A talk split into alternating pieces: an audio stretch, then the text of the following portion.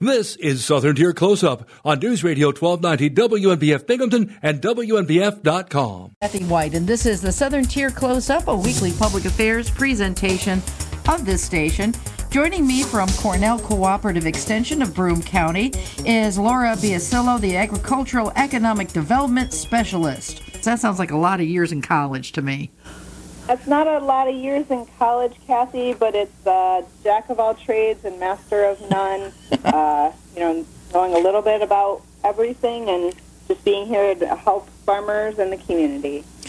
Well, I mean, I wouldn't say that's a master of none because it's a master of a lot of stuff. I I, I know um, I, I didn't grow up on a farm or anything, but I do know a lot of people in the agribusiness, and you got to have a lot of expertise where a lot of other companies and and such would have a financial director and uh, human resources and somebody that's in charge of.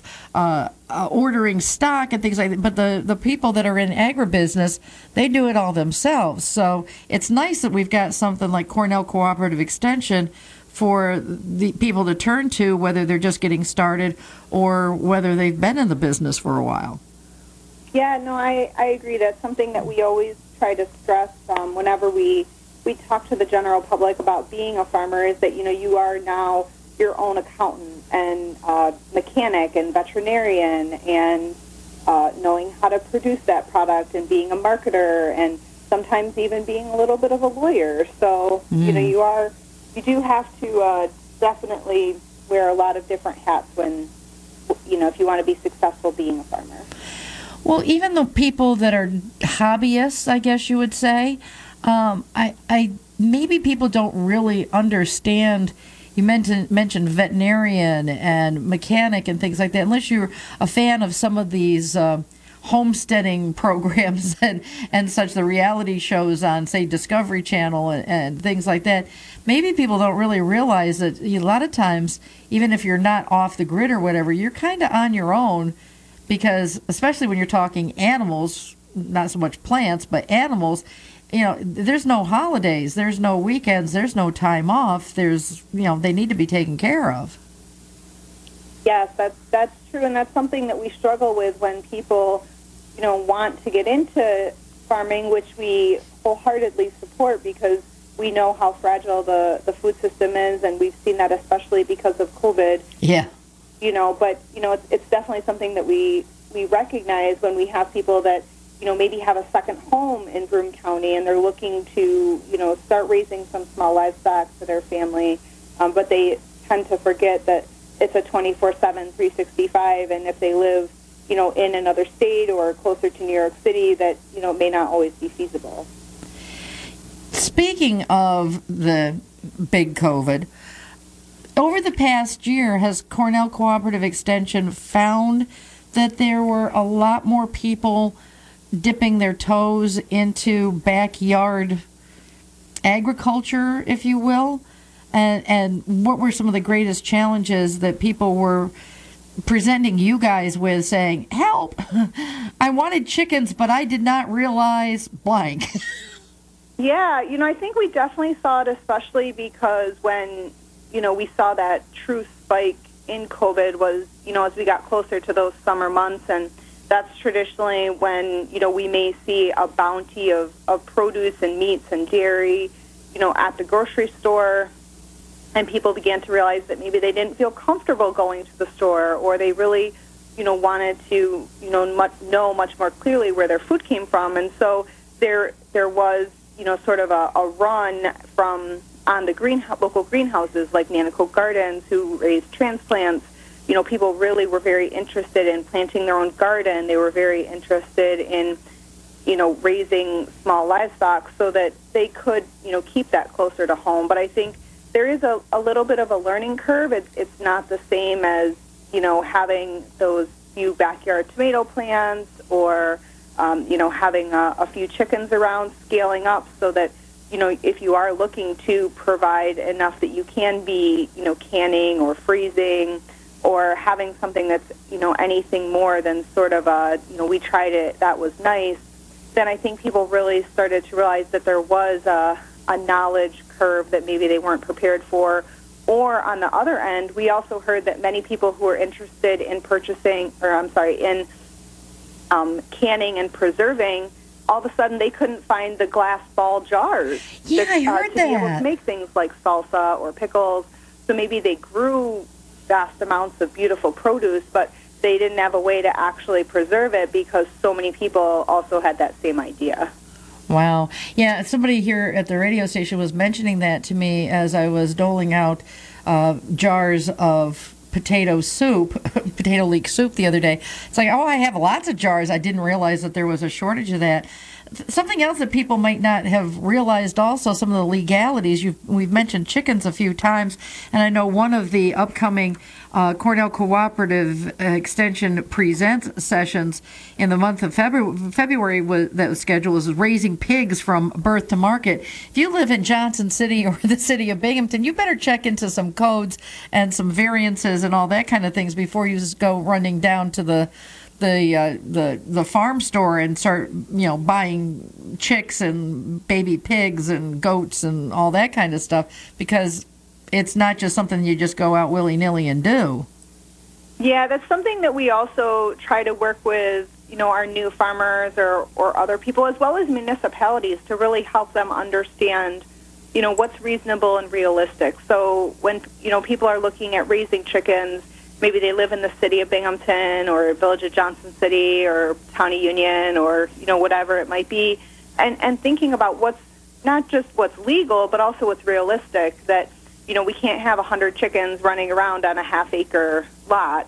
Um, you know, we can't, you know, maybe raise a pig on, you know, a half acre lot. So thinking about, you know, what's reasonable and realistic, but then also we, we work a lot with local municipalities to help them understand really the ins and outs of, you know, what happens on that farm so that they can understand, you know, that having farms is actually good for them because, you know, as we know, cows don't go to school, right? Yeah. So, you know, chickens aren't, you know, taking up any of the tax dollar. And so it's actually, you know, it doesn't cost a municipality. It actually makes, it it doesn't cost them nearly as much money in tax dollars to allow agricultural activities to occur as opposed to um, children going to school and, and utilizing some of those other benefits that our, our tax dollars go to. So I think that's something that um, sometimes the municipalities aren't always aware of, and so we, we work with them as well to try to find that happy medium so that people are able to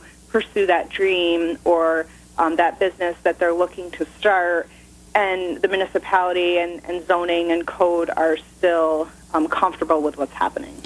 I mean, the number one basic thing, I guess, is research, research, and research. And one of the first places to go is probably Cornell Cooperative Extension. To yeah, wasn't it used to be the Grange, the Farmers Grange Hall and stuff? It used to be the clearinghouse for all this information, and really now it is Cooperative Extension. Yeah, we um, so we actually Cornell Cooperative Extension started in 1911. Um, I'm not sure if you're aware, Kathy, and we actually here in Broome County were the very first cooperative extension uh, in the country, and No so we're kidding. out of that history. Um, you know, being being the very first, it was a partnership between the chamber and um, the Farm Bureau, and so you know from the beginning there was a focus uh, not just on that business end, but also on helping to educate and prepare the next generation of farmers. So they were looking at those, you know, youth that were coming from a rural background that were going to be taking over um, their families' farms and really helping to prepare them for that next generation. So that's, you know, something that we're really proud of here in, in Broome County and we still put an emphasis on. Wow, so this is a big birthday year for you guys. Yeah. Wow, that's very interesting. Well, as we are getting into, uh, uh, you know, I hear I'm talking to you, and the wind chill is like four above. But as we're getting into spring, I don't care what that woodchuck in Pennsylvania says. This, though, is a good time to start thinking about what you want to do as far as even if it's just in the backyard, as far as growing things. And at the end of this month, you guys have something that's going to, to be very helpful with that. It's good. This is the time of year you really want to start those seeds and maybe save yourself money from going to uh, greenhouses. Not that there's anything wrong with that because that's the way I do it. I don't have a window where I get good enough light or places for grow lamps, so I always go and buy the seedlings. But if you want to start your own seedlings, you guys have a program that is coming up that can uh, class for people to help them out with that. Yeah, so we actually have one of our master gardeners, um, James Dunn, who um, also spent some time managing the Chow Farm out in the town of Conklin. So, you know, we know that he has a vast amount of experience, and we're super lucky to have him as one of our master gardeners. And he's going to be walking us through all the things that we need to think about when we're thinking about starting seeds for the spring. So, uh, timeline, you know, some seeds take longer to germinate than others, so you want to be starting them earlier so that they're ready to go in the ground. What do we need to be thinking about in terms of soil and seed selection? And this is really that great opportunity for you if there's certain varieties of tomatoes or peppers or other things that you really want to make sure that you have available to you. You know, this is your opportunity to do that. You know, it's also a great way to, you know, be starting to grow those uh, yummy greens that we all love, like uh, lettuce and spinach, or you know other types of greens that actually grow quite quickly, and they are a cold weather crop. So if you can get them started now, you know within you know 55 or 60 days, you'll have lettuce and spinach, and we can start enjoying those salads that we all love so much, and actually have some flavor. And some of that stuff you can actually, without a yard, keep those things going and little like window planter things. I know that the, some people have done leaf crops like the lettuces and things like that, and just have baby leaf lettuce salads all over the place all year round. Yeah, yeah. There's there's lots of creative things that you can do as long as you have access to some sunlight, a little bit of heat to get things going and uh, that's what we're going to be learning about during that indoor seed starting workshop. And that is a Zoom class. It's going to be happening on February 24th at 6:30 p.m.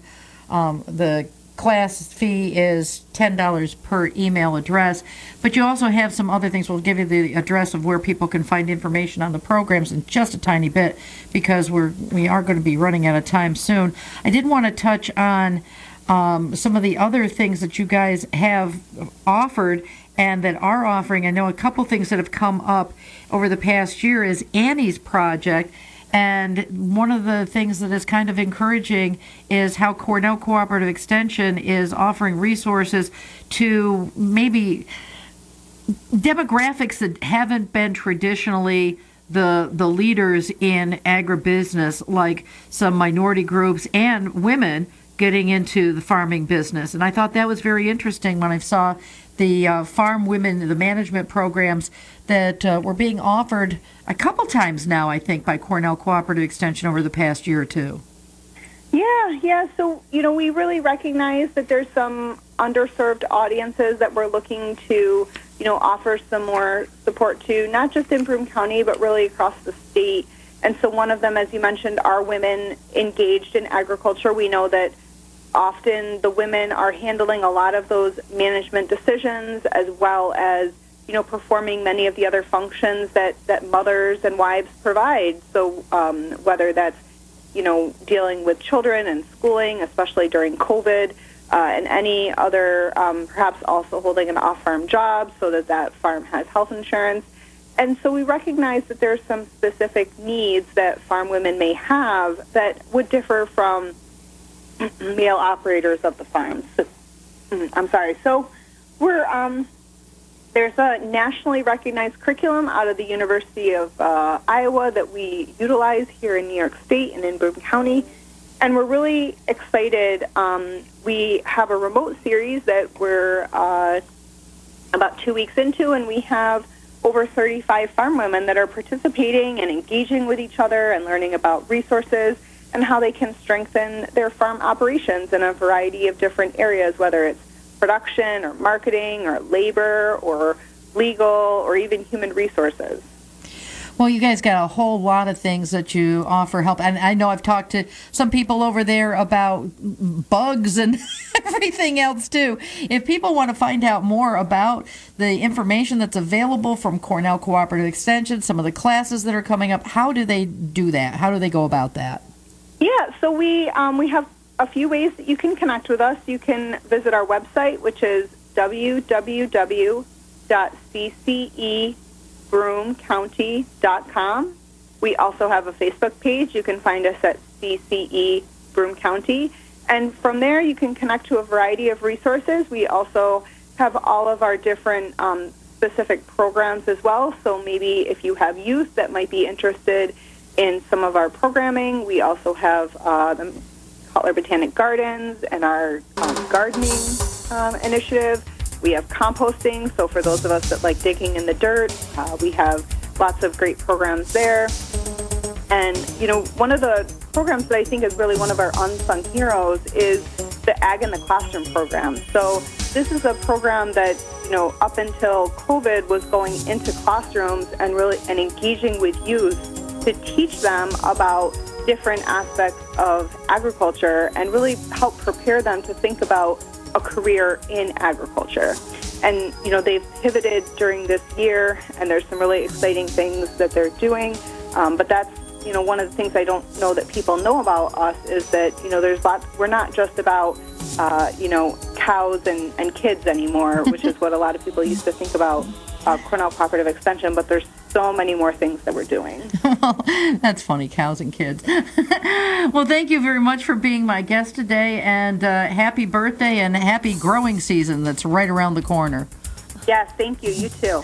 This has been the Southern Tier Close Up, a weekly public affairs presentation of the station. This program was recorded for broadcast at this time. I'm Kathy White for the Southern Tier Close Up. Chrysler Dodge Jeep Ram Warehouse.